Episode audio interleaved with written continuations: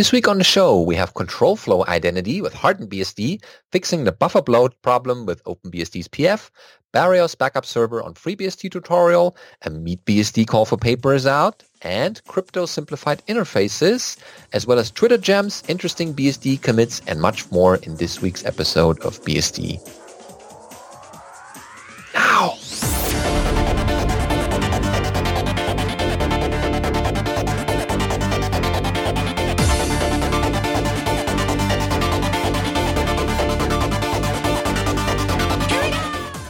BSD Now, episode 254, Bear the OS. Recorded on the 11th of July, 2018. Alan's chuckling, but I'm Benedict Reuschling. And I'm Alan Jude. and I'm yeah, it's another week. anyway. Yeah, it's time for the headlines. Uh, so yeah, we start a little bit on the funny side here, um, but there's still uh, news to read out in this week's episode. Uh, CrossDSO, CFI, and Hardened BSD is something we've heard on the Hardened BSD uh, GitHub, which is probably their blog.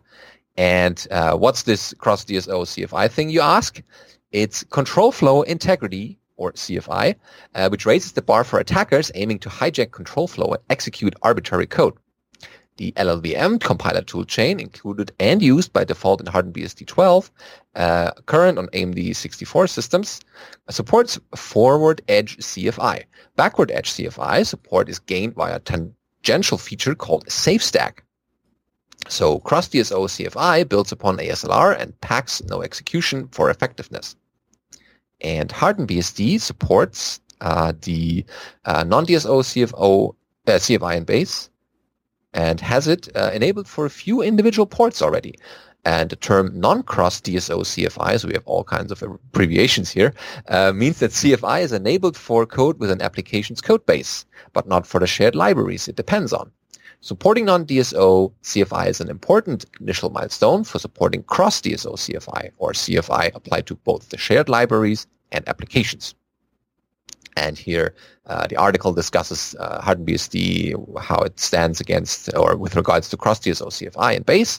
And they made a lot of progress. Uh, yet they're not even halfway there. But this is basically to give people an idea what this is all about. So brace yourselves, they write. This article is going to be full of references to cross-DSO CFI.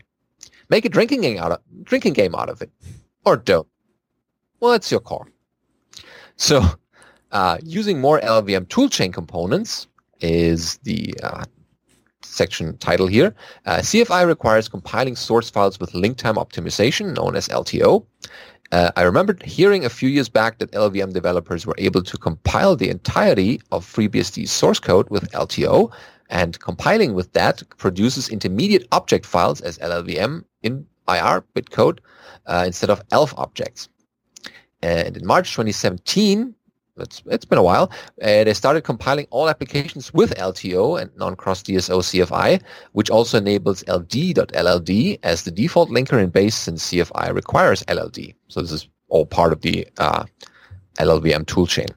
Right, and I think LD.LLD is the default on FreeBSD on AMD 64 and I think ARM64 as of like a month ago or so, I think. Yeah, that was a big effort, and uh, we thank the people for that. And that pretty much enabled um, things like this cross DSO CFI, among other things. And uh, building libraries with the base requires uh, applications like AR, uh, RanLib, NM, and objdump. In FreeBSD 12 all, current, uh, those are all tools that you use to to actually compile uh, the system in the libraries and link them together. Yep. And uh, these are known as BSD AR and BSD RanLib. In fact, AR and RanLib are the same applications. One is hard linked to another, and the application changes behavior depending on the argument vector, the first entry in the array, ending with RanLib. The AR, NM, and objdump used in FreeBSD do not support LLVM IR bitcode object files. And so in preparation for the cross-DSO CFI support, uh, the commit in Hardened BSD, linked in the show notes here, in October 2017, saw Hardened BSD switching AR, RanLib, NM, and objdump to their respective LLVM components. And uh, those versions due uh, to support the LLVM IR bitcode object files Surprise! Uh, there have been some fallout in the ports tree, and we've uh, added LLVM AR unsafe and friends to help transition those ports. That is like LLVM AR, LLVM ranlib, NM, and LLVM object dump. And so with these uh, libraries here and uh, object files, uh, LLVM object dump default HardenBSD has effectively switched to a full LLVM compiler toolchain in 12 current on AMD 64. Right. So that's replacing more of the current BSD based tools with the LLVM ones uh, because you need all of those working together to, to provide that uh, the link time optimization support via the intermediate format. And the primary 12 current development branch in HardenBSD uh, only builds applications with link time optimizations, as mentioned in the section above. And uh, the first attempt they did at building all static and shared libraries failed due to issues with LLVM itself. So um, those were reported back to FreeBSD, uh, HardenBSD's upstream. And Ed Maste, Dimitry Andric and LLVM's Rafael Espindola expertly helped address these issues. Various commits within the LLVM project by Rafael uh, fully and quickly resolved the issues, brought it up privately in emails. Oh, excellent. That's kind of a nice uh, cross um, project collaboration here, benefiting everyone. Uh, with LLVM fixed, uh, they could now build nearly every library in base with LTO. and they noticed, however, that if they kept non-cross DSO, CFI, and SafeStack enabled, all applications would segfault, even simplistic applications like binls. Oops, that's not good. Uh, so disabling both non-DSO, CFI, and SafeStack, uh, but keeping LTO produced a fully functioning world and they spent the last few months figuring out why uh, that is, or why enabling either non-cross DSO CFI or SafeStack caused these issues. And this brings us to today. Uh, because the sanitizers in FreeBSD are uh, something here to mention. Uh, they brought in all kinds of files uh, required for SafeStack and CFI into FreeBSD. Uh, when compiling with SafeStack, LLVM static well, not statistically, statically, statically link all full sanitation frameworks into the application with FreeBSD, including a full copy of the sanitization framework in SafeStack, and that includes the common C++ sanitization namespaces. So the libclang uh, RT SafeStack includes code meant to be shared among all the sanitizers, not just SafeStack. And they, uh, the HardenBSD folks natively or naively actually uh, took the brute force approach to setting up the libclang uh, CFI static library and copied the makefile from libclang RT SafeStack and used that as a template for libclang RT CFI. With this approach, they uh, incorrectly did uh, a breaking of the one definition rule called ODR, and essentially they ended up ending or including a duplicate copy of the C++ classes sanitizer runtime in both CFI and SafeStack.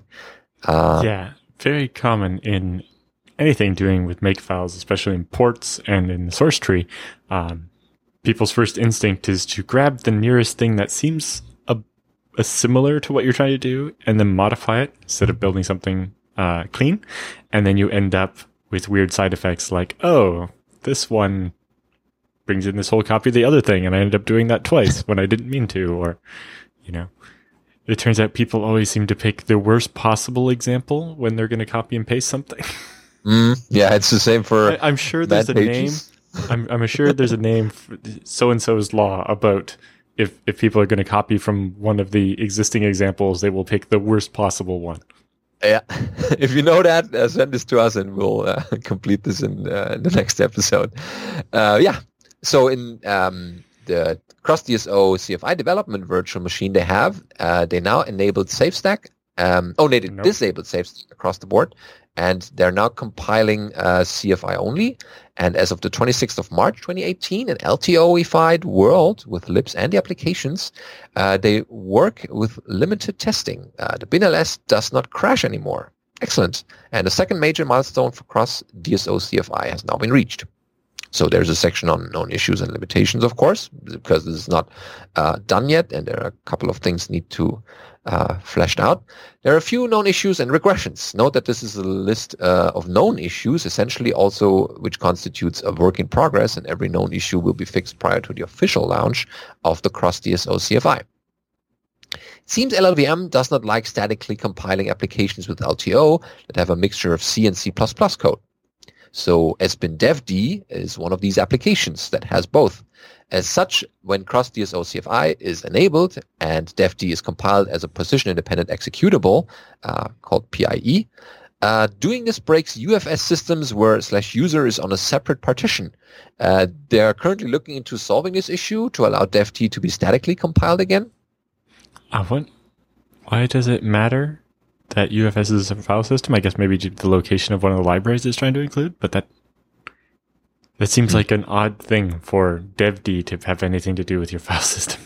Yeah, this, uh, huh, there's some kind of intertwining going on here. But um, the next issue is that no underscore shared is now unset in the tools build stage, known as bootstrap tools or cross tools. Uh, this is related to the static compilation issue above. Unsetting no shared for the tools uh, build stage is only a band-aid until they can resolve static compilation with LTO. The next item yeah, here um, is some of the things like that are compiled with no shared is because you really want them to be static. Mm, yeah force that. Um, yeah, and one of the goals of the cross-DSO CFI integration work is to be able to support the CFI call scheme when dlopen and dlsym and the dlfunc uh, function calls are used. Uh, this means the runtime linker, RTLD, must be enhanced to know and care about the CFI runtime. This enhancement is not currently implemented, but is planned. And the last on the list, uh, so far is when CrossDSO CFI is enabled, SafeStack is disabled. This is because compiling with CrossDSO CFI brings in a second copy of the sanitizer runtime, violating the one definition rule, or ODR. Resolving this issue should be straightforward. They unify the sanitizer runtime into a single common library that both CrossDSO CFI and SafeStack can link against, and when the installed world has CrossDSO CFI enabled, performing a build world with CrossDSO CFI disabled fails. This is somewhat related to the static compilation issue that we described above. Okay, so that's the current status here listed. Uh, they've managed to get across the CFI world booting on bare metal, their development laptop, and in the virtual machine. Some applications failed to work. Curiously, Firefox still worked, which also means Xorg works. Of course, yeah, can't have one without the other. Um, they're now working through the known issues list, researching and learning. And future work, uh, fixing pretty much everything in the known issues and limitations section, of course. Uh, they need to create a static library that includes only a single copy of the common sanitizer framework code. Applications compiled with CFI or SafeStack will then only have a single copy of the framework. And they will also need to integrate support in the RTLD for cross-DSO CFI. Don't forget the drinking game, by the way. Uh, applications with the off iCall scheme enabled that call functions resolved through dlsym currently crash due to the lack of RTLD support. I need to make a design decision as to uh, whether to only support adding CFI iCall whitelist entries they write uh, only with dlfunc or also to whitelist CFI iCall entries with the more widely used DLSym. And there's likely more items in the to-do bucket that they're not currently aware of. They're treating it as uncharted territory. They have no firm ETA of any bit in the work. Uh, they gain, they may gain cross DSO CFI support in 2018, but it's looking like it will be later in 2019 or 2020 even. And the conclusion for now is that they've been working on cross DSO CFI support in HardenBSD for a little over a year now. A lot of progress has been made. There's still some major hurdles to overcome. Uh, this work has already helped improve LLVM and hope uh, that more commits upstream to both FreeBSD and LLVM will happen. Yes, that will be good. And we're getting closer to being able to send out a preliminary call for testing. Okay, that's good. Um, at the very least, uh, they would like to solve the static linking issue prior to publishing the CFT and expect it to be published before the end of 2018. And they would especially like to thank Ed Maste, Dimitry Andric, and Rafael Espindola for their help, guidance, and support. Oh, great. Yeah, it's a good mm-hmm. uh, thing to have. Uh, this week's episode of BSD Now is brought to you by IX Systems.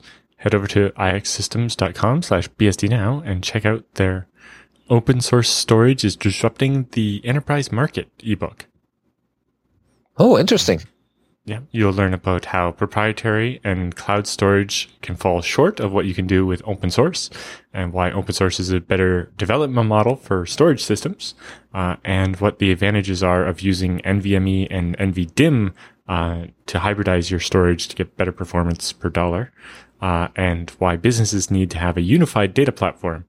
You know, you don't want to end up with a bunch of data on this type of appliance and then some other data on that type of appliance, and then you can't move data back and forth, and you can't back them up, and you get locked in, and all kinds of unfunness.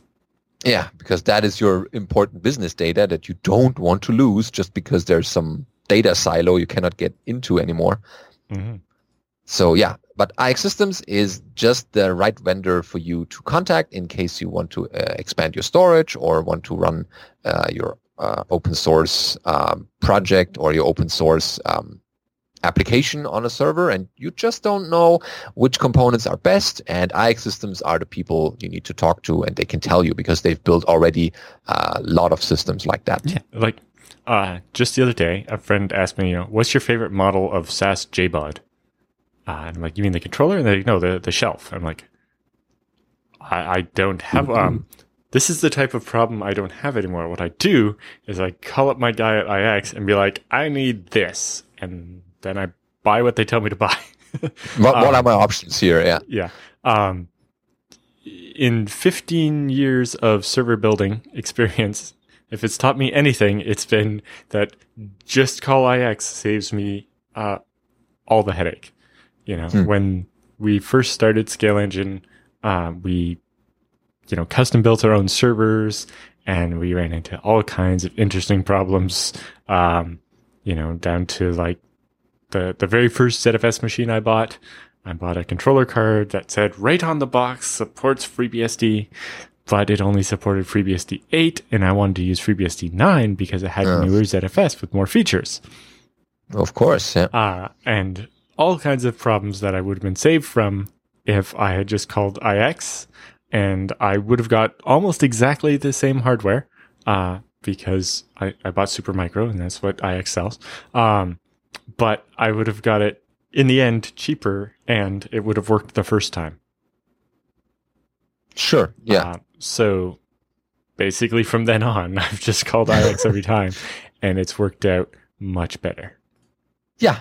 And speaking of uh, ZFS, especially IX Systems employs a couple of uh, ZFS uh, people that uh, work on integrating ZFS uh, features into FreeBSD, not just um, making that work well on their systems, but pretty much upstreaming all their changes that they that they have. And that's nice because they're not only just giving you the hardware, but also the software is, um, you know, com- working in conjunction with that. Yep. Uh, and uh, speaking of that, they just started releasing the first betas of FreeNAS 11.2. Oh, exciting! So uh, if you want to try that out in a VM or something and, and see how uh, 11.2 beta works for you, you can try it out. Yeah, this is nice. So The 11.2 let's- beta will be the first version that includes the device removal support. Oh, that's what people have been looking for uh, because they just added this one disk and, uh, well, want to get it back. Yep. Uh, and then probably in time for FreeNAS 11.3, maybe we'll have the RAID Z expansion work done by then. Oh, yeah. Because these are all these things that people Th- those, that have a storage system. the device removal is the second most requested feature ever, and RAID Z expansion is the most requested feature ever. yeah. And we're on the uh, on the verge of finishing that and integrating it so that people can make use of these. Yeah, and that's also partly because IX Systems uh, helped with that. And then you know, I'm working on a feature that everyone wants, but they didn't know it. Ooh, but can you tell us? Uh, per VDev properties. Ah, so you can say so this can do like is a bit zpool set no alloc equals on um or well it'd be no That- alloc at the disk name equals on or whatever uh, and be able to control things about the disks but also be able to get a bunch of read-only properties so Yep. just simply get say the serial number of the disk um, all the data that comes out in that table when you do zpool status Yeah. Imagine if you could do like zpool get uh, error count at DA7. That disk. Oh, Uh, that would be yeah, great. the disk name. Exactly. Oh wow, that yeah. I, it, it's kind of um, So then in, your monitoring system towards you. wouldn't rely on you know piping zpool status into awk. It could actually get the properties that you want. just the single ones without parsing the whole thing. Yeah, Yeah, and then- great. and then you could write, say, a channel program that would spit it all out exactly the way you want with a couple of lines of code. Yeah. Oh, yeah. I can see myself uh, Mhm. seeing having a use for that. Okay. Yeah. Well, looking forward to that. but yeah, so check out IX Systems. Uh, give them a call if you're in the uh, market for a new server or looking for just a little bit of advice uh, for your next uh, machine. Okay, our next news item is Bareos backup server on FreeBSD. Yes. Uh, so Bareos stands for the Backup Archiving Recovery Open Sourced. Uh, it's basically a network-based uh, open source backup solution. Uh, it is a fork of Bacula. If you want to know a bit more about why it's a fork and so on, there's an explanation here in the story. Mhm. Uh, but we'll get right to the guts of it here. Uh, this is from our friend uh, vermaden on his blog, and he says, I started my sysadmin job with backup systems as one of the new responsibilities. So it will be uh, like going back to the roots. Uh, as I look at the backup market, it is more and more popular, especially in cloud oriented environments, to implement various uh, levels of protection like gold, silver, and bronze, for example. Uh, they, of course, have different retention times, numbers of backups kept, different RTO and RPOs. So RTO is your uh, recovery time objective, um, which is how long it's going to take to do the restore. And RPO is your recovery point objective, which is the backup you're rolling back to after a failure. Uh, how long ago was it? So how much data, how much new data got lost? Right. So if you take a backup once a day and you fail at five o'clock, that means you lost pretty everything that happened today. Whereas uh, if your objective is not to lose more than an hour, then you're going to have to have a backup every hour. And then you know if you fail at at 4:30, all you've lost is everything that's happened since four o'clock. That's if you manage to back up the entire system or network um, at four o'clock in zero seconds. But it probably took a while at four o'clock, and then Yeah. you know, it gets complicated. Um, anyway, uh, so below is an example implementation of the bronze uh, level backups in Bareos. Uh, so there are three groups, A, B, and C, with a full uh, backup starting on day zero. Okay. Uh, or in group two, the full backup actually happens on day two, uh, so that it's not happening at the same time. And then uh, the next day on group three. Um, this way, you still have full backups quite often, but all three groups don't do their full backups on the same day. Uh, Yeah. And then Sounds good. for the days they're not doing a full backup, uh, then they do a differential backup. So a differential backup is basically everything that's changed since the last full backup. Whereas an incremental is everything that's changed since the last backup of any type. Yeah, whether it's full or incre- uh, um, yeah, full of. Yeah, Yeah. sure. So Go ahead. uh, the difference is when you go to restore, if you have a differential, all you need is the last full and that differential, and that combined will get you back to where you're going. Whereas if you have an incremental, you have to have the previous backup, and then if it's an incremental, also the backup before that and the backup before that, until you get to a differential, next, uh, and then a full, or incrementals all the way back to the full. Uh, if you end up needing, you know, eight different, uh, if you have to restore eight different backups to get your files back, then that can end up taking longer. But oh yeah, the backups don't take as long, so it's you know getting the mix in there. okay, that's actually a good strategy for people to follow as a, as a schema. Yeah.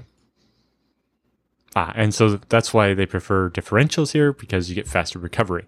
Uh, but the backups do take longer. It depends on your rate of change and a bunch of other things. What makes most sense for you?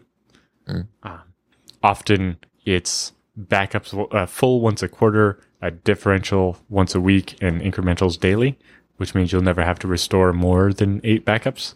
Um, but you know, even eight can be a lot. Oh yeah, So maybe you have the full once a week, uh, differentials once a day, and then incrementals once an hour. But even then, that's you know a lot of backups. you know you're going to need a lot of space to store all those backups. The, this data has to go best, somewhere. So problem yeah. solved, right?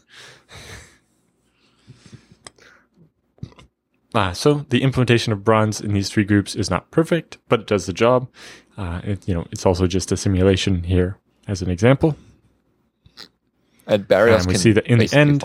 We end up with uh, a retention of 62 monthlies uh, and seven dailies.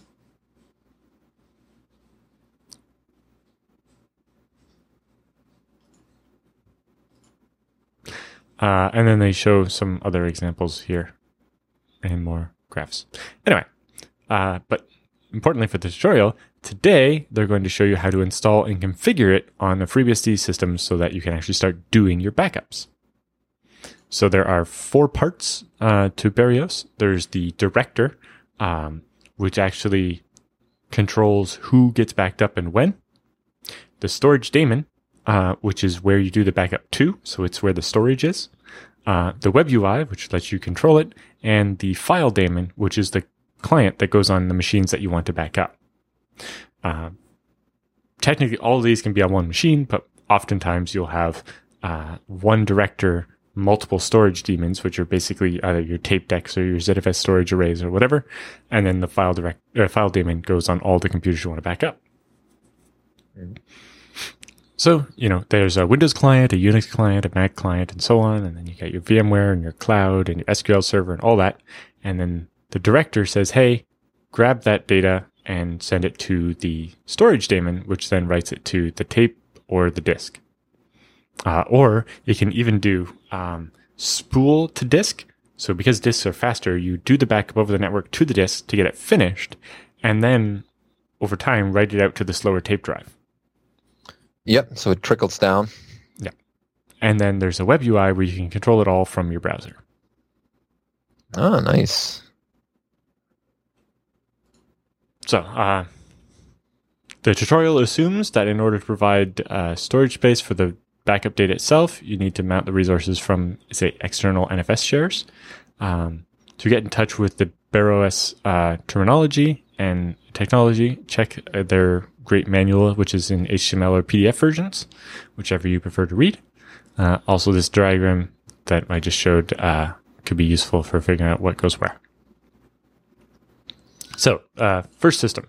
As every system needs to have its name, uh, and we use the Latin word closest to our backup here, replica, uh, for our FreeBSD system hostname. So just do a regular FreeBSD install on it. Um, and once you get to the login prompt, then you want to start doing the fun stuff. So configure your network, enable your various daemons that you want or whatever. And then you can see there's the new parts for Bareos here. Uh, uses uh, an SQL database to keep track of all the files and the lists of backups and so on. Uh, so you can use Postgres or MySQL or whatever. And in this example, they're using Postgres. And then on this machine, they're actually running the director, the storage daemon, and the file daemon all on one machine, uh, which is often what you would do if you only have one server to do the backups and you actually want to back up your backup server. Uh, yeah, that's that can also fail and break Yeah. and need need restoring. Uh, so once we have all the core services of Bareos uh, set up, um, we can just do the configuration that's needed. Um, there's a couple, a bit of tweaking here to make um, Postgres work nicely with the shared memory and so on. But once you have your system configured, we can start installing things. Uh, so they set up their primary and secondary and their uh, but make a host file defining the three different machines they're going to have uh, and make sure that they can ping those and connect to them. And then they start with their packages. Uh, in this case they actually switch from the quarterly branch to the latest branch of ports uh, and then they can install the Bareos client and server and so on uh, so they actually installed quite a list of things here uh, but the Bareos server, the web UI, the Postgres server, a web server, and all the PHP stuff they need to make the UI work. Uh, then they set up their Postgres database and get that going. Uh, and enable Postgres, and then make sure that they're uh, they run the Postgres initdb and actually create the database, and then start Postgres.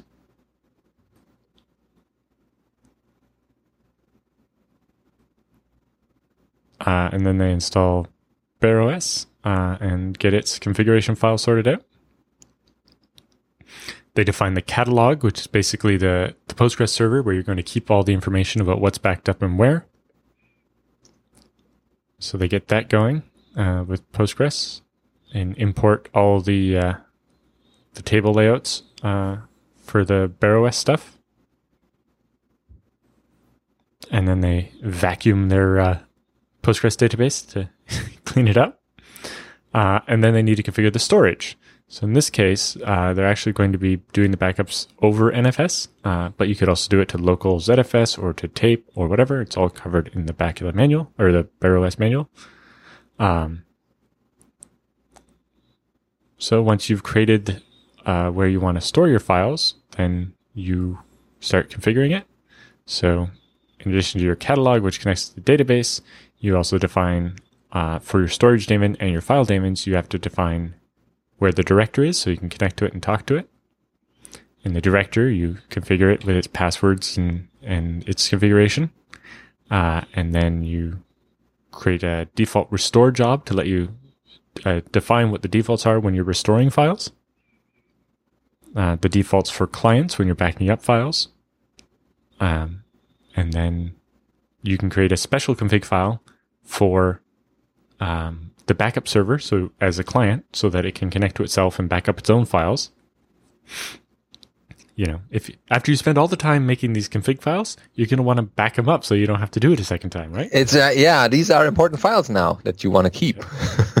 uh, so then we make a job to back up the catalog so that Postgres database is safe as well.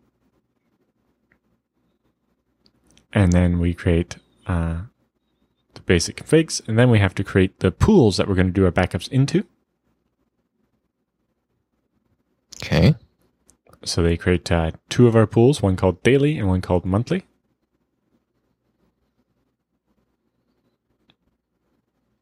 And then they create a cycle schedule that says, you know, run a full backup on the first Saturday at uh, 9 p.m. Uh, then run a differential on every other Saturday at 9 p.m. Uh, they're all, they're all the remaining Saturdays, sorry. Uh, and then run an incremental each Monday through Friday at 9 p.m. So this way, you'll take a full backup on the first Saturday, and then you'll take an incremental backup every weekday, and a differential every weekend that's not the full backup weekend. And in this way, uh, you'll have your objective of being able to restore to any day of the week uh, with loss of less than a day of work and um, without having to do more than uh, seven backup files. Uh, and this the reason why there's no backup run on Sunday is the backup probably runs from Saturday night all the way through Sunday. Yeah, that takes some time. Yeah. And then we create the storage daemon uh, setup so that we tell the clients where to go and write the files to. And we create the file set that says which files we want to back up. So the back of the director has a list of paths and includes and excludes, uh, and optionally the compression settings to decide which files on each of the clients that you want to back up to it.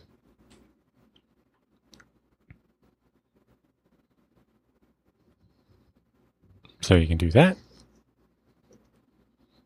And then once you have all your file sets configured, for example, you can have a different file set for Windows where you can say, you know, uh, backup almost everything, but don't back up the recycle folder or the page file on all the Windows boxes. I don't really need to, you know, download an 8 gig swap file from each Windows machine and, and store it on my backups, do I? um, in addition to compression, um, Bacula can also ca- calculate a checksum of each file, so MD5 or SHA or whatever, um, and then you can verify those files later. Um, so you can also use it for uh, an intrusion detection type system where you actually just scan a computer calculating the hashes of the files and tell, hey, this system file that wasn't supposed to have changed has changed. Maybe something is wrong. Yeah, you might want to check on that just in case. Yep. You can also tell it which file system types to back up and which ones not to. So you can say, you know, back up any UFS or ZFS or ext whatever, uh, but don't back up NFS because we'll back that up from the NFS server instead of doing it over NFS, and so on. And once you have all that, um, and you get the daemons running, you can start. It'll start doing your backups for you.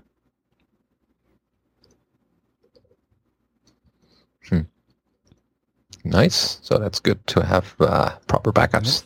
And then to configure the web UI, uh, you just configure your Nginx uh, to point it to you know user local www bareos web UI slash public, uh, and configure that with your fast CGI so that you can execute the PHP code. Uh, and then you set your time zone, and then configure the PHP FPM. And once all that's started, you'll be able to log into the web server. And uh, it even goes through you know configuring the log rotation for the uh, the logs uh, from the web server, and then it's alive. It's working. And once they're all up, we should get the web UI here. So you log in, and then you can see the jobs that you've created, which ones are running, which ones are waiting to run, and so on. So then we start scheduling the uh, bronze job that we talked about. And once those are running and we start doing a backup, we can see it in the web interface. Oh, that also looks nice from the UI perspective here. Mm-hmm. Everything's and nice and clean. That we're doing a daily backup uh, to replica.backup.org. And it's a full backup. And then as those complete, you'll get a graph of uh, how many of your jobs have started in the last 24 hours and how many of them finished and how many had problems and so on. And you end up with a complete backup solution. Yeah, very nice. So thanks to vermaden for this very thorough uh, blog post here and the tutorial with the pictures and all the commands here. That's that's good work. Mm-hmm. Thank you. Yeah. So what else do we have in this week's episode? Uh, we have found something that might be interesting for home users that have a router running OpenBSD or any other BSD because there's um, a thing called buffer bloat. So the article goes, uh, fixing buffer bloat on your home network with OpenBSD 6.2 or newer. And this is over at Paul Adam Smith's blog. So that goes, uh, my home network, which is also my home, my work network, is a standard issue Comcast cable hookup. In spite of a tolerance 120 megabytes down, my experience of daily internet use is regularly frustrating. Video streams and video chats drop in quality inexplicably. In, inexplicably, sorry. Uh, SSH sessions become laggy. Web pages fail to load quickly and then seem to appear all at once. Even though I should have plenty of bandwidth, the feeling is often one of slowness, waiting, data struggling to get through the pipes. The reason for this is a phenomenon called buffer bloat. I'm not going to explain it in detail. There are plenty of good resources to read about it, including the eponymous bufferbloat.net. So, uh, but in brief, buffer bloat is the result of complex interactions between the software and hardware systems routing traffic through the internet. It causes higher latency in networks, even ones with plenty of bandwidth. In a nutshell, software queues in our routers are not letting certain packets through fast enough to ensure that things feel interactive and responsive. Pings, TCP ACKs, SSH connections, all are being held up behind a long line of packets that may not need to be delivered with the same urgency. There's enough bandwidth to process the queue. The trick is to do it more quickly and more fairly. Fortunately, because buffer bloat is a part of a function of how we configure our routers, it's within our ability to solve that problem. But first, we have to diagnose it and establish a concrete baseline to improve from, because otherwise you would have no way of telling whether it got better or worse. And so there's a speed test that DSL reports, or pretty much any speed test you can do uh, for buffer upload. In addition, downloads, uh, in addition, download and upload speeds. We will use that tool to see how we're doing. So Yeah, you can so, see a you screenshot. know, Many speed tests will will test your upload and download speed, uh, but this one also looks at the variation of the latency of pings to the uh, a number of the speed test servers while you're downloading at your top speed. Uh, and as you can see in the graphic here, uh, during downloading, the buffer bloat uh, causes their ping to jump up to over 700 milliseconds while they're downloading. Yeah, and that gives them Yeah, it basically means they're actually trying to download faster than the maximum speed they can download.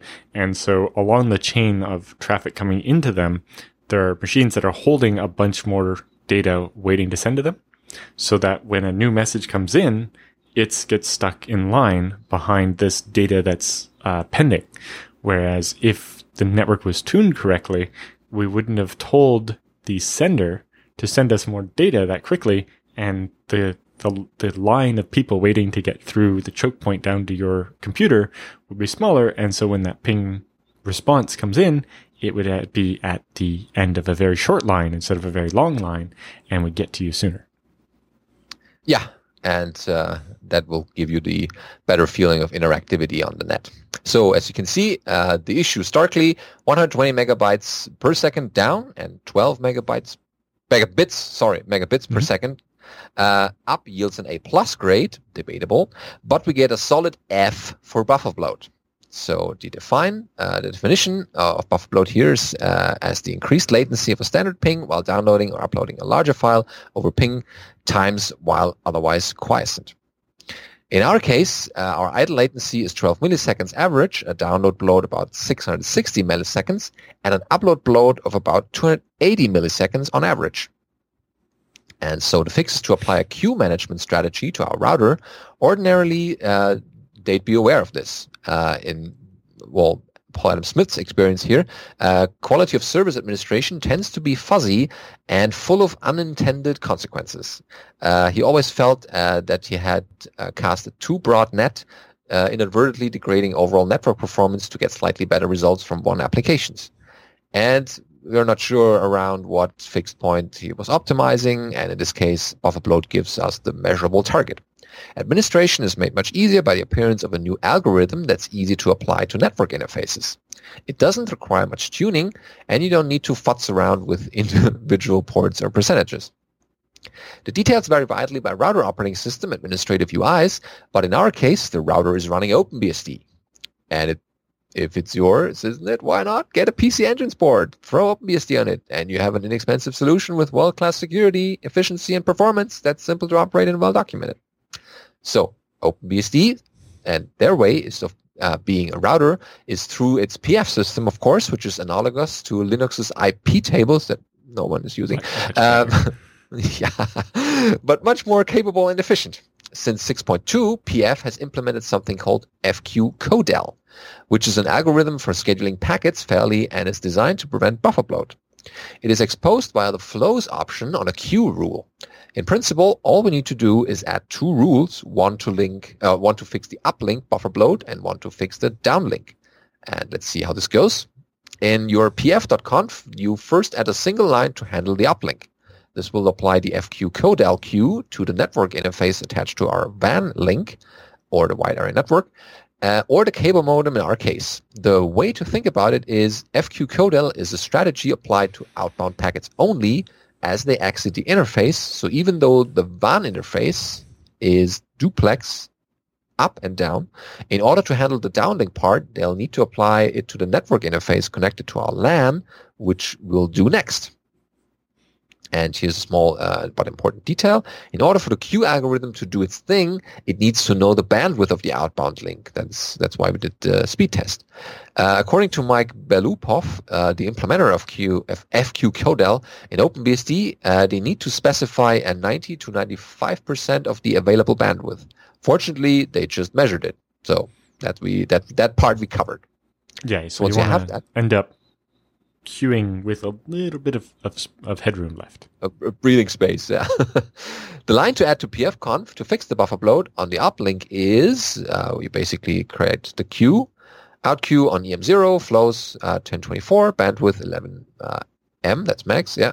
Uh, max 11 M, and then, yeah, queue limit 1024 default. You have that in the show notes, so you can just copy it from there. A couple of notes here. OutQ is a label we give, but it's an opaque string to PF. 11M means megabits per second, as Alan said, 92% of the uplink bandwidth. Q limit is also specified explicitly because its default value of 50 is too low for FQ codel, and a default keyword is required. And that's it. We don't need to alter our filtering rules to assign packets to a queue. All outbound packets on this interface are assigned to a new queue. Now let's reload PF with the config change and rerun the speed test. So of course you know how to do that with doas. And of course check your syntax first before you restart your firewall. Otherwise you lock yourself out in worst cases. Um, and now we look at the speed profile again.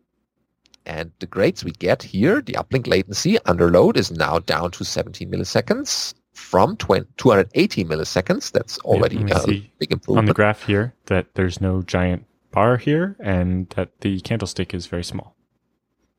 Uh, yep. And there's a mere five millisecond worse than idle. Uh, they discount the apparent decrease in uplink bandwidth from this test result.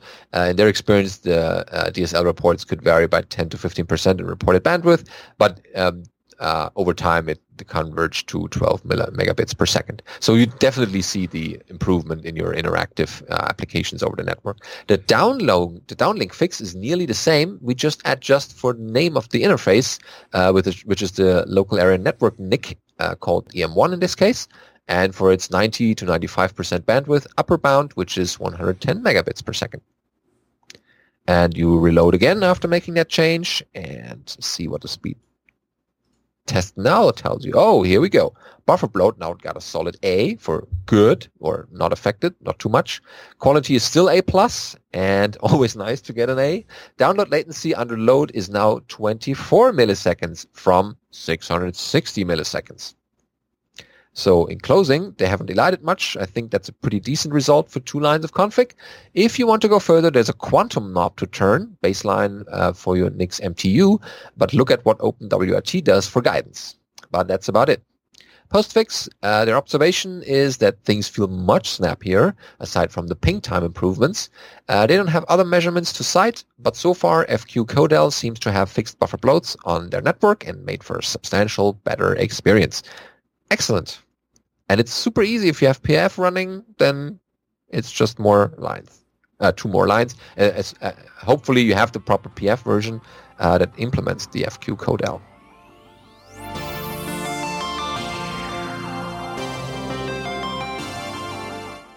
So, time for the news roundup this week. We have a story about Crypto Simplified Interface. Yep. So this is over on the OpenBSD uh, journal on deadly.org. Uh, Joel Sing, or jsing at openbsd.org, has recently committed the Crypto Simplified Interface, or CSI. So uh, this is a code base that intends to provide a simplified interface for mid-level cryptographic operations. In due course, various applications in OpenBSD and the libraries will be able to benefit from a clean and robust API rather than using things like libcrypto from OpenSSL uh, or other similar APIs directly. Uh, so the idea is it's kind of uh, in parallel with libTLS to provide a simplified interface for other parts of uh, libcrypto, not just the TLS part. Okay. Uh, so over time, the idea is that this will provide a, a much nicer API for doing a bunch of the crypto stuff we currently rely on uh, OpenSSL for. Uh, I'm guessing via Libre, uh, Libre SSL. Yeah, that would make sense to uh, for the OpenBSD folks to add that.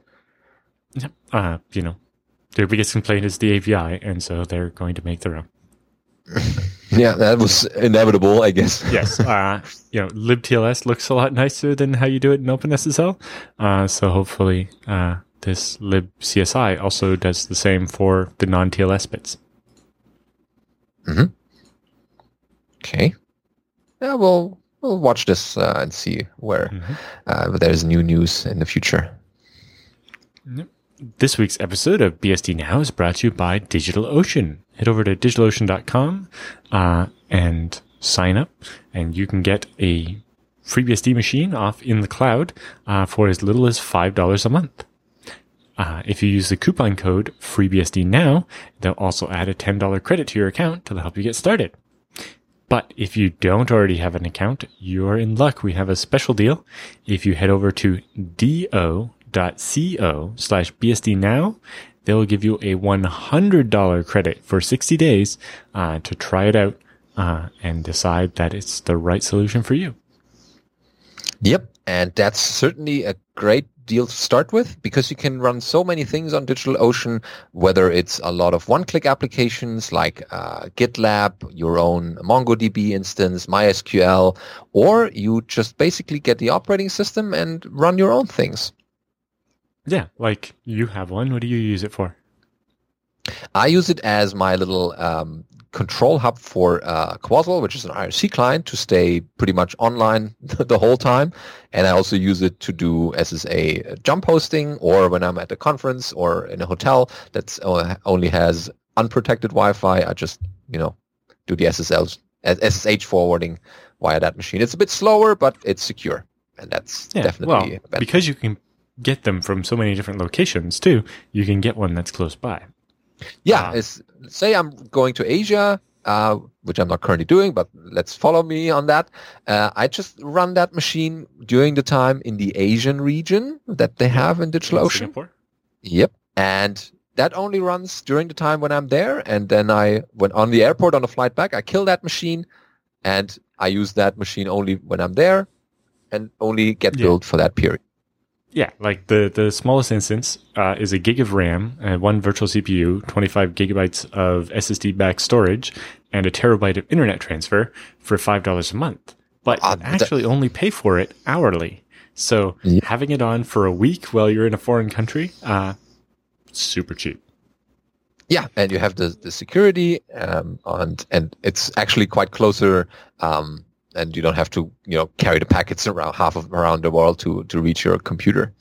Yeah, uh, I have way too many droplets. Uh, one's a backup mail server uh, for some stuff. Uh, one's our status page, so that we have a, a, page not hosted by us that we can point people to uh, during maintenances and so on. Um, I have another one that's uh, a mail server, web server for a different domain. Um, yeah, lots and of you, different droplets. and what I also uh, use the DigitalOcean website for is their community section because I mm-hmm. grab a couple of uh, tutorials from there if I start out with something new and I just want to see um, how it's been done and I compare notes and then I can get started with something easier rather than trying to uh, to try it on myself. And so the community section has um, tutorials from people that I be also being paid by DigitalOcean to write these tutorials, or if you send them one and they like it, they will publish it there. And you can get all kinds of things uh, on tutorial wise, how to configure a VNC or uh, run your Jenkins. As of today, or, they have 1,947 tutorials. Yeah, there should be something in there for you. They even have one, uh, some of those are written in Spanish, I saw. And so that should be easy for people to get started with.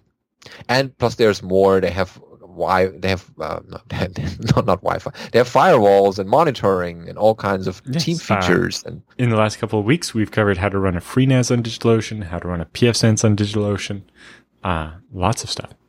And, yeah, looking so, at the tutorials here, just off the top of the list, how to secure Nginx with Let's Encrypt on FreeBSD, uh, how to SSH securely uh, with Kryptonite using DigitalOcean and FreeBSD.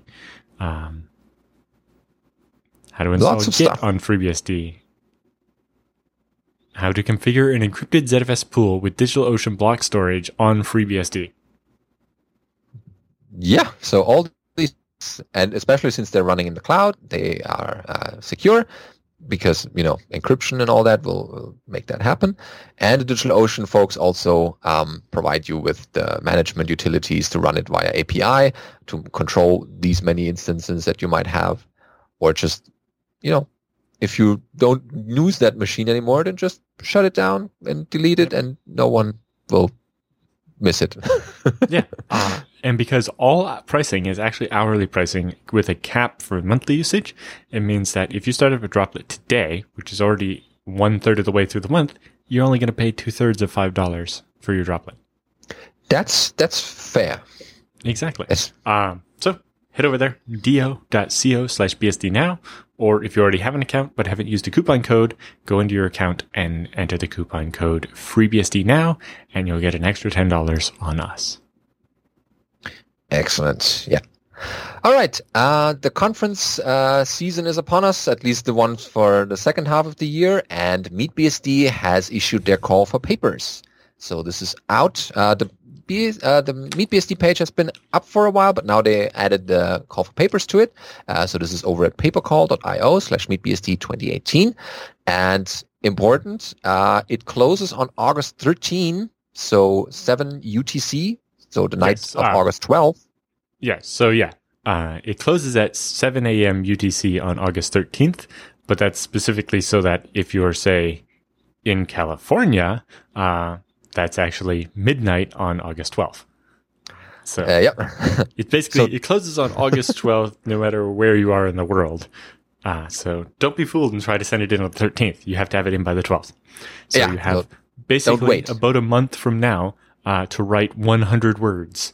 Um, so if you write just like four words a day, you'll get there in no time. yeah.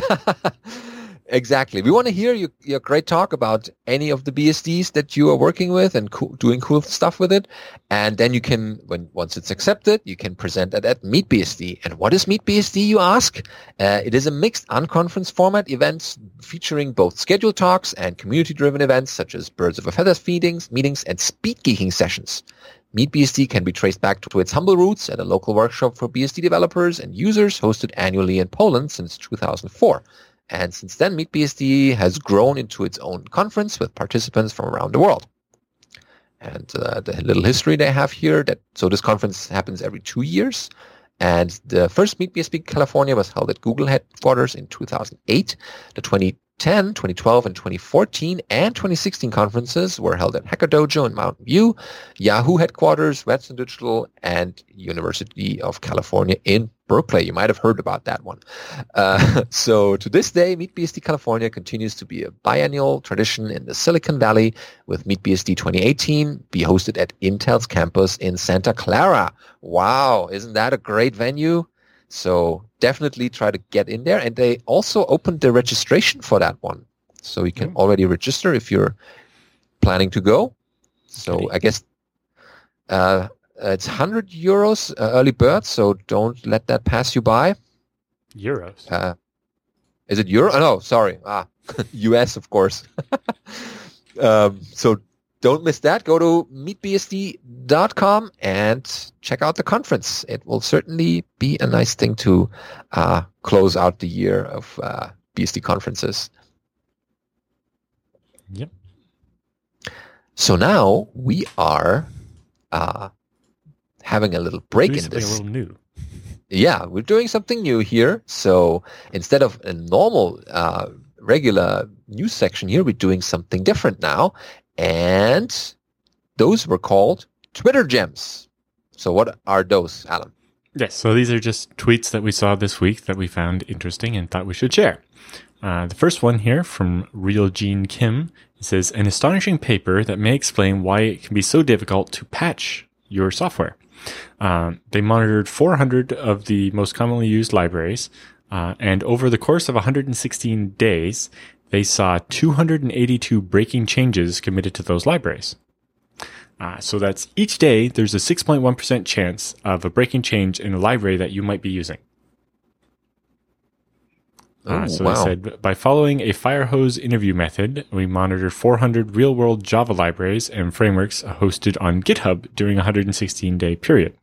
During this period, we detected those 182 or sorry 282 possibly breaking changes, uh, sent 102 emails and received 56 responses, uh, which represented a response rate of 55%. Um, with the study, we provided the following contributions. Uh, to the best of our knowledge, this is the first large scale field study uh, that reveals the reason of uh, concrete breaking changes introduced uh, by practitioners in the Java API. It'd be interesting to look at this from, you know, C libraries as well. Yeah, it's not just Java that has that. It's also other programming languages. And of course, Gene Kim is someone you should definitely uh, follow because he's uh, very big in the DevOps space, um, writing up a lot of books uh, and co-authoring them uh, in the DevOps space. I'm currently reading another one um, authored by him, so that's certainly a, a very great uh, author to to follow. Okay, we have the official uh, PostgreSQL, uh, PostgreSQL. I don't know how you pronounce it. Postgres, PostgreSQL. Um, Twitter account, which is uh, sometimes what seems like a good idea isn't the community has uh, collected a list of gotchas to beware of on its wiki. Mm. Oh, don't do this. It's called yeah. yeah. Uh, so yeah, you, you... things like don't use PSQL dash capital W, uh, and why not, and what should you do instead? Uh, don't use timestamps without a time zone. Uh, don't use money as a value. Uh, uh, don't use uppercase table or column names. Uh, don't use the char uh, field type. Um, don't use uh, varchar by default. Uh, don't use rules, and don't use the between operator on timestamps. Okay, so in uh, BSD terms or an operating system, at least Unix operating system terms, this would be don't use bin bash for shell scripts. Okay, that's great. From yep. the open, then we have uh, a follow up to a, a, note from the other day. Um, Tim Chase points out that on a recent BSD Now, uh, there was a listener uh, who asked about running BSD on their iBook G4. Um, Tim says he, he, had a similar machine, the 1.5 gig of RAM G4 Snow, uh, but with the original hard drive, and it's currently running uh, OpenBSD 6.3 pretty well. So um, turns out OpenBSD will work on that, and that likely means uh, you have a couple of options for operating systems there. Oh, it's not the end of the world. Oh, that's good. Uh, oh yeah, the next have, one. Uh, Vladimir Misev, who points out uh, the interesting tool vtfontcvt, um, which allows you to make uh, the new VT console fonts uh, from any BDF font file. Uh, so he's created an Atari ST high resolution system font, uh, and made that available as a font for FreeBSD 11.2. Yeah, if you want to have some nostalgia here, yeah, some that's how it looks like. that's very cool. And of course, you can use other fonts. So that yep. is a very nice tool to spice up your console. Yeah, uh, we talked about this one a little bit last week, but this is uh, the person who tweeted about their washing machine coming with a FreeBSD license in the manual. Um, but there's actually uh, quite a bit more to that thread now, and it's worth checking out if you uh, didn't check it out last week, or even just looking at what's happened in that thread since then. Mm-hmm.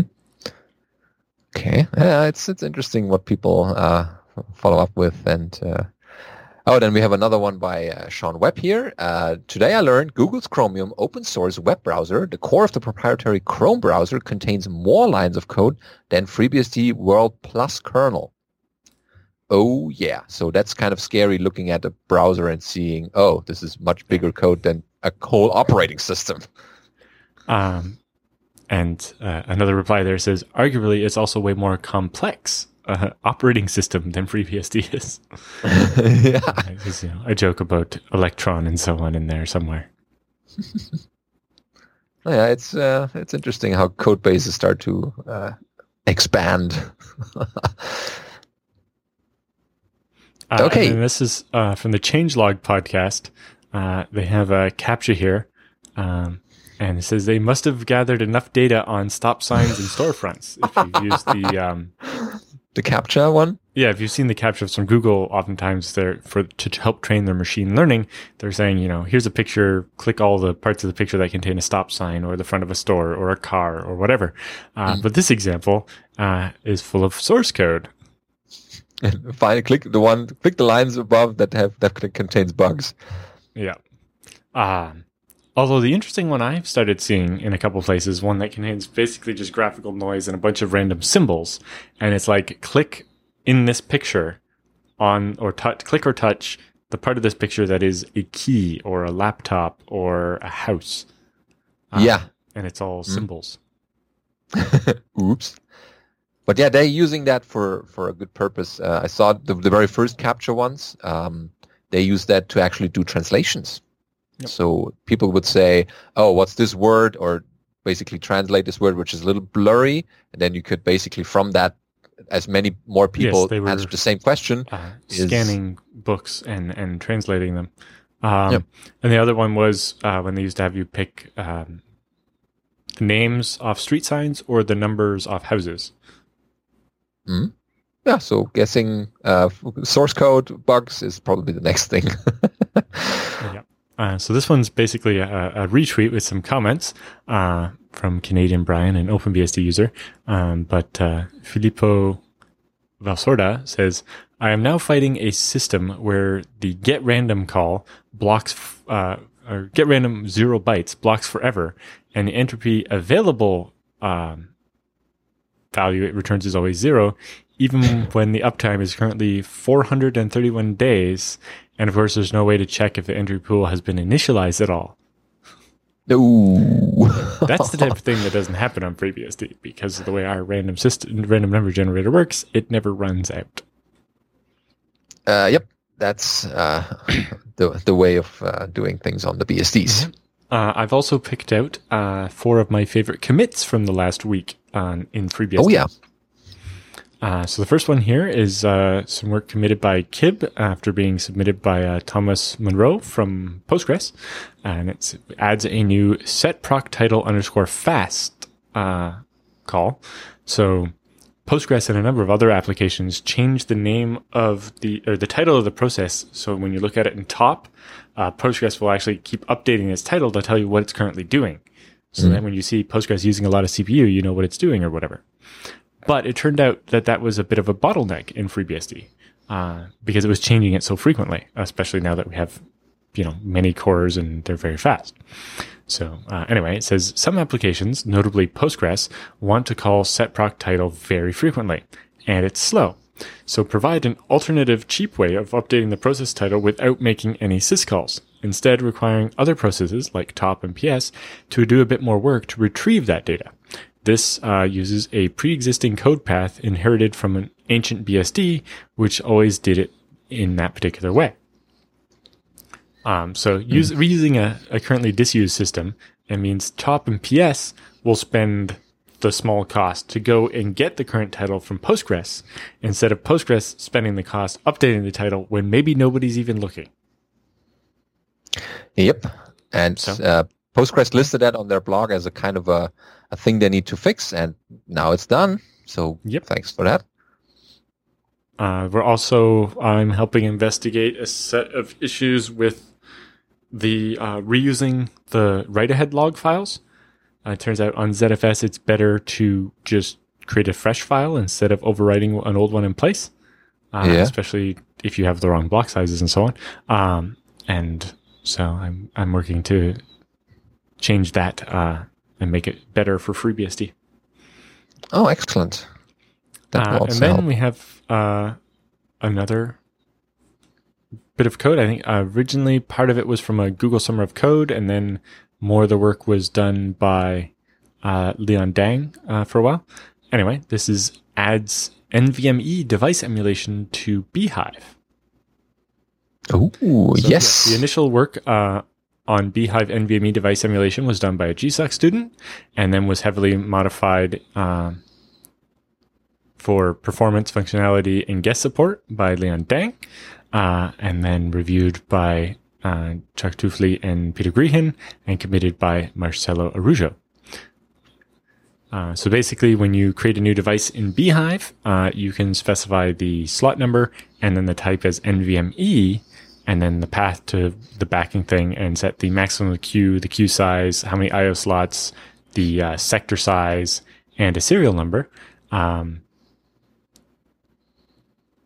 uh, including is has support for setting the device path to RAM equals and then some amount of RAM, and it will make a RAM disk as an NVMe device in the VM. Ooh, nice. It's been tested with uh, FreeBSD 12, Linux Fedora uh, Core 27, Ubuntu 1804, OpenSUSE 15, and Windows Server 2016 Data Center Edition. Okay, that's a broad uh, operating system park here that's that's supported. Uh, it's been Great. tested being backed by a real NVMe device, uh, a ZVol, uh, and RAM. And it Okay. was also tested on both AMD and Intel. Even better. So yeah, that took some time uh, for testing and implementing, but now it's there in bhyve. Yeah, uh, and so it can provide a much higher performance interface, uh, especially you know you don't need to be emulating an old small SATA disk uh, when you actually have a giant fast array backing it. and what's more?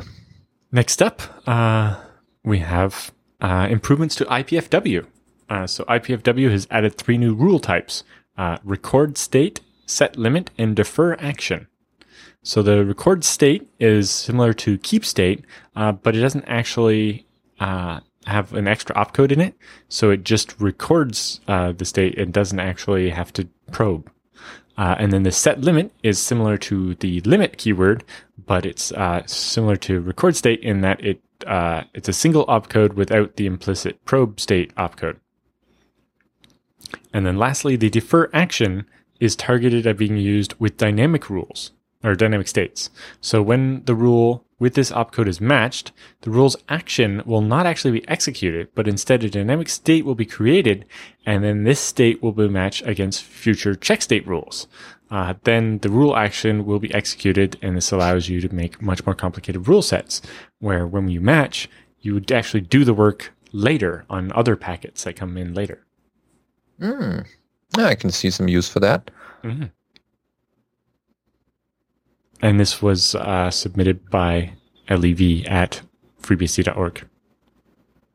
Okay. And, Yeah. uh, So thanks judging- for all that judging work. by the review number being in the uh, middle 1000s, it's uh, been in progress for a while. That's uh, they've been added for a while, yeah. But yeah, uh, thanks for everyone implemented that uh, or implementing all these features we just mentioned, and uh, we look forward to more. If we find interesting commits in other BSDs, uh, then send it to us at feedback at bsdnow.tv, and uh, we'll cover it in a future episode. If we have a couple of them, we can batch them together. Yep. And lastly, we have uh, adding support for TCP fast open uh, client side cookie cache printing.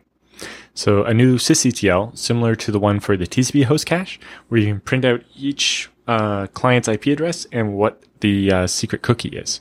Um, mostly useful for debugging. So TCP fast open uh, helps reduce the cost of making TCP connections. So normally, when uh, a client wants to connect, uh, they send a, a SYN packet and they get a response back uh, with um, a bit of information, and then they send the final part. So there's this three-way handshake where the packets go back and forth a bunch of times.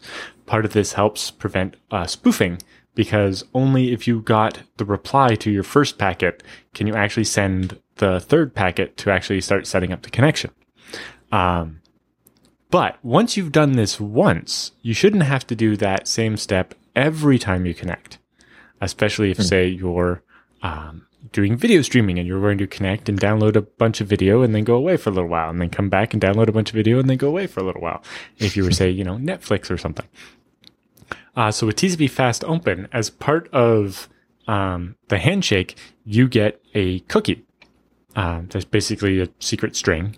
Um, and then when you go to make another connection to the same host later, uh, you include the magic cookie, uh, and that proves that you're not spoofing uh, because you've already proved that you control the IP address uh, that you're coming from.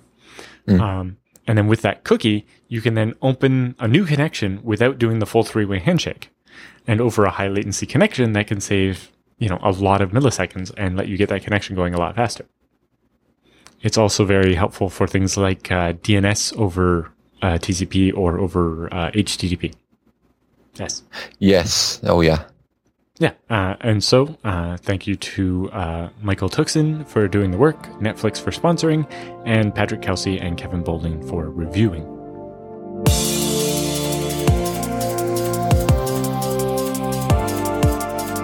So here are our itty bitty beastie bits this week, uh, starting out with Isotop, a French desktop-oriented OpenBSD distro. And uh, we're both sorry we cannot read anything from the website. well, the pictures it's in, in French, of course. A um, secure, spiny OS for your data. uh, yep. Um, but yeah, it's basically uh, a modified OpenBSD. Um, that's been pre-set up in French. Uh, it includes changes to Unbound, which is pre-configured for the resolution of something. Uh, doas has been uh, pre-configured for the utilization of the principal. Uh, TK menus uh, all set up for OpenBSD. Uh, an automatic montage of active peripherals are mounted. Ah, so they have a slash vol that automatically uh, mounts Mounts, USB uh, sticks, USB, yeah, and stuff like that. See, we're getting at it. I can make fun of French as well as the next guy. um, so there's that, uh, and uh, so I guess telechargement probably means download. yeah, get it from that URL and uh, yeah, try it out. But yeah, it's uh, an interesting um, choice of uh, you know combinations of operating system and making an, an a distro that's centered to, uh, to the desktop. Yep, um, and to French people. yeah, so wow, why not? It's uh, it's a big country, yep. or a lot of people speak French in the, yes, in the world. Uh, so. French is popular in a lot of places, not just France. Yep. then we have uh, slides from um, BSD Patch, the boring yeah. healing potion. Uh, so this is slides from FOSDEM 2018 uh, by Antoine Jacoutot, uh, and it talks a bit about syspatch, the way they do patching uh, of installed systems on OpenBSD. Oh, nice. I'll talk a bit about the dark ages before, where you basically just had to reinstall every time there was a new version. Then when MTier started providing uh, unofficial binary updates, and then the golden age is when syspatch started, meaning there were official uh, binary updates. Yeah. Oh, I, you can see that he put a lot of effort into the slides, not just putting in text there, but also a couple of uh, nice pictures. There's graphics and man pages, and oh, that's well worth a read. Yep. And oh, it's been already a while since uh, FOSDEM. Yep, it's, the yeah. video is out there somewhere for that one as well. We should find the link and add it to the show notes. Mm. Uh, other news from Undeadly: we have the new grammar for the Simple Mail Transfer Protocol daemon. Um, so yeah, they changed a, little bit. What's changing uh, there? Uh, so they have the action and the match uh, we mm-hmm. talked a little bit about this before, but uh, the new grammar is not too different from the former one. Uh, a lot of stuff remains exactly identical, but the rule set is now basically split into two parts. You have your named action and then your match that points to that action instead of having that as all one rule, uh, because it allowed them more flexibility for creating more advanced rules. Mm-hmm. And then, uh, I think we might have mentioned this one before as well. Uh, the LDAP client is now built into OpenBSD. So um, there's now an LDAP uh, command that you can use to connect to an LDAP server and get information. And there's also a recipe for using it with SSH and the authorized keys command. Uh, so you can go get a list of authorized keys out of your LDAP server and use that for authentication. Yeah. And if the LDAP server's down, no one can log in again. Uh, but but that's a different issue. But it's cool that to have that in OpenBSD as uh, mm-hmm. right within the operating system. This week's what? episode of BSD Now is brought to you by Tarsnap. Head over to tarsnap.com slash BSD Now and start doing your backups. It only takes $5 to get started. You probably should have done it when we told you to two years ago. Yeah, we, we keep getting at it because it's so important and because it's nice and easy and it's secure. You can rest easy that only you are holding the key and no one else can make any sense of the encrypted mumbo jumbo that they found on AWS. Probably, probably not. And as long as you keep that key, you are the only person who can restore your backups into a readable format. And it's not too much because they're also doing unique blocks out finding those out, segmentation and deduplication, and compressing those. So it's much yeah, less to back. Only end up paying for the deduplicated, compressed uh, changes to your files, not everything. Uh, so, you know, your five dollars would probably last a while. Anyway. Oh yeah. For you don't while, want yeah. us to be able to point at you and say, "I told you so" when you lose data. So spend the five dollars and do a backup. Yeah, put it in cron and then you have something running in the background and you don't uh, think about it until the day you need it and then you're happy that you listened to us and you did that backup because then you can make a restore of all those important files that you don't want to lose. Uh, on all the operating systems you can think of, there's a client for Tarsnap, the Linuxes, the BSDs, Mac OS 10, and Windows subsystem for Linux even. Yep. All right time for feedback and questions in this week's episode. So a reminder, we need more feedback and questions. We only got three submissions for this week, so we need to fill up our archives of feedback and questions because otherwise this would be a very boring section. Nothing yeah, to talk like, about. Nobody emailed us. Shame on you all. The end.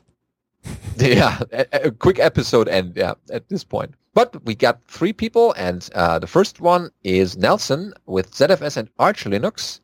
Um, that goes like this. I learned yesterday about this project. This is uh, on the Arch Linux wiki about installing Arch Linux on ZFS. And while the broadcast centers on BSD family systems, it is nice to see documentation of using ZFS on the root file system on Arch Linux. Debian Linux promised a bootable system on ZFS about two years ago, but even the latest Debian 10.0 alpha still does not offer ZFS. Yes, the biggest problem on Linux is because ZFS isn't just part of their kernel, the version of ZFS and the version of the kernel get out of sync, and then you can't mount the file system when you try to boot. Uh, and they don't really have a solution to the problem. Uh, so Arch is in a slightly better position because things change on a regular basis instead of only every once in a while. Uh, and so they're better. It, people using Arch are used to rebuilding everything. Um, but yeah. Yeah. So well, yes, lucky and actually, these... the chat room currently points out. Uh, I'm not sure if the Arch uh, wiki mentions it, but I'd strongly advise people against uh, trying to do ZFS on root uh, on Linux right now because it's way too easy to break during distro updates because you end up with uh, your kernel updated and not being able to load the older version of um, ZFS and then you can't mount your file system, and it makes it very hard to fix it as well. Um, yeah, so not not a good situation to be in. So yeah, uh, stick with the BSDs because they, or at least the FreeBSD, they got uh, ZFS nice support much earlier. Because I, I know a number of people who envision a day where you have one ZFS pool and you use boot environments to switch between Linux and BSD. Yeah, that will be that will be great to have and especially since pool can also be imported and exported on different systems, that will be such a such a great uh, future. Okay, uh, next up is Lars uh, with Reyk Flöter about the OpenBSD tech list. Oh, that sounds interesting. Uh, so that goes, hello, JT, Allan, and Benedict. Here's a forwarded message for consideration for inclusion on the show. So this is on uh, oh, tech at openbsd.org, their tech mailing list. Uh, Reyk Flöter. Hmm? Uh, that goes, hi, when we develop code in OpenBSD, we have the choice of reviewing or sharing our patches privately between individual developers on an internal list or here on tech. From uh, OpenBSD's uh, mail, uh, they have an HTML website basically on openbsd.org. Uh, the description here goes for tech uh, discussion of technical topics for OpenBSD developers and advanced users. This is not a tech support forum. Do not use it as such. OpenBSD developers will often make patches to implement new features and other important changes available for public testing through this list. And when I share code on tech, it is intended to be reviewed and tested by the wider community, not just developers. I'm writing this mail because I get a lot of cheerful feedback about some features, like the recent HTTPD rewrite support, but almost no feedback on tech itself. In the rewrite case, people were asking me in private emails, on GitHub, on Twitter, where is the feature or why does it take so long to review? Despite the fact that the letter made me angry, you're not my customer and this is voluntary work. I have the following request. So uh, Reyk wants you to know that. Please read tech at openbsd.org. Test diffs, share your thoughts, but keep the noise on MISC. Uh, don't be shy. Tech is not a list that is only for OpenBSD developers. If you are reading this list, you're probably already on a, an advanced user. So take some time and give us your feedback. Thanks, Reyk. Yeah. So instead of complaining about how long it takes for stuff to get committed while you're waiting for review, uh, help test it, and that gets it reviewed. Yeah, we. Uh, yeah. It doesn't have to be production. It has. It can be a test virtual machine. I mean, VMM is is uh, the right thing in an OpenBSD land for that specifically. So, yeah, run a little test box and try it out. Because no feedback, then the developers have no way of knowing that it works. It may well, work on their Might as well not bother then. Yeah. so yeah, that's an important um, call f- uh, from Reyk here. So that is now reaching the wider BSD community.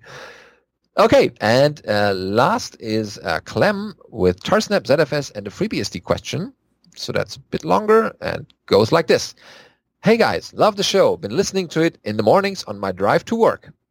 Okay, hope we don't distract you too much. Um, but uh, yeah, he's been playing around with Tarsnap on ZFS on FreeBSD and was wondering a couple things. Here's how I have things set up.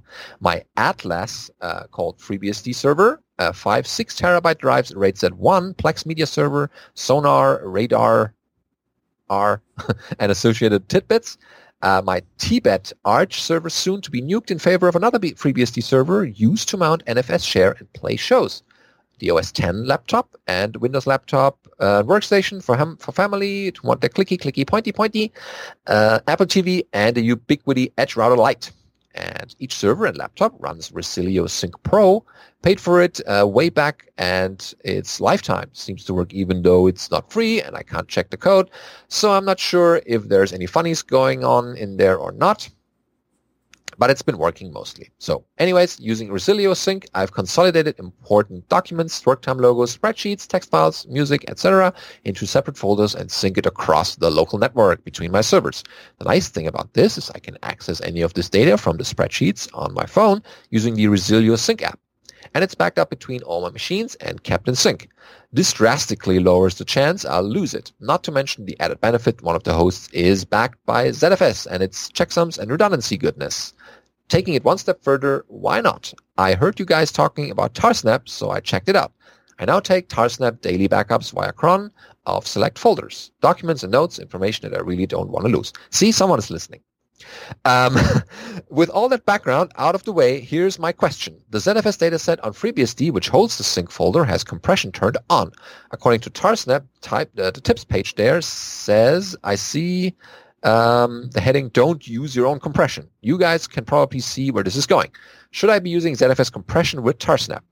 Does doing so increase the Tarsnap archive size? Or is the compression done by ZFS transparent to Tarsnap? Fingers crossed it is.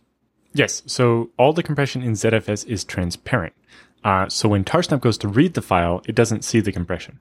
Uh, what Tarsnap is talking about there is don't, you know, make a zip file of all the stuff you want to back up because when you then change that zip file, uh, it's much harder for Tarsnap to figure out what the differences are because they can cascade and they can end up uh, doing the differential backup of that zip file can end up using a lot more space than if you had not compressed the files and let Tarsnap take care of it. But because all the ZFS compression is transparent to Tarsnap, it's still perfectly fine. Yep. And we can only tell you each week the cool things that Tarsnap does, but uh, having it read from a user or a, a reader, a listener from this show, it's much better.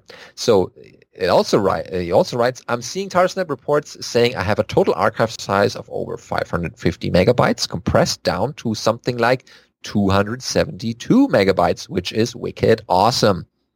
So uh, sorry. If you do, um, ZFS get uh, compression ratio and then the data set, you'll see uh, the compression ratio you're getting on ZFS on it and see how it compares. I'm guessing the Tarsnap compression, it will be better because it's slower. Right. And the ref compress ratio gives you exactly that compression for this specific data set, not the ones below it. Yeah. Uh, yeah, and he also continues, sorry if this has been covered in the past, as I've still got to uh, go a good chunk of your podcast to catch up on okay, well, we'll be here. They won't be uh, deleted in the future, so they will be around. I always seem to collect too many hobbies between computers, ham radio, welding trade school, oh wow, and University of Psychology. There's always something to keep up with. Now that I'm working on finding time to keep up with the challenge, it's nice to scratch that techno itch on my drive. So keep up the good work. Thank you. Uh, if you or your listeners can think of any clever and useful ways to combine projects, be sure to let me know. I've got some interesting ideas kicking around. See what kind of fun me and my magic boxes can get up to. Might just try stuff out and send in some more feedback. Always, uh, anyways, much love and BSD goodness coming to you from the west coast of Canada. Yeah, thank you. Great to see that you uh, enjoy our show and uh, tips we give you to uh, well do your backups if only that and yeah, use ZFS. Uh, you will be much better uh, for it. Yep. In the long run. Yeah, that pretty much ends our show. Again, send us questions, comments, any ideas on the show. If you liked our little uh, different sections that we had this time with the Twitter feeds and the uh, BSD commits this week, um, send this to us and give us more feedback and questions for next week's episode. And send all that to feedback at bsdnow.tv. See you next week.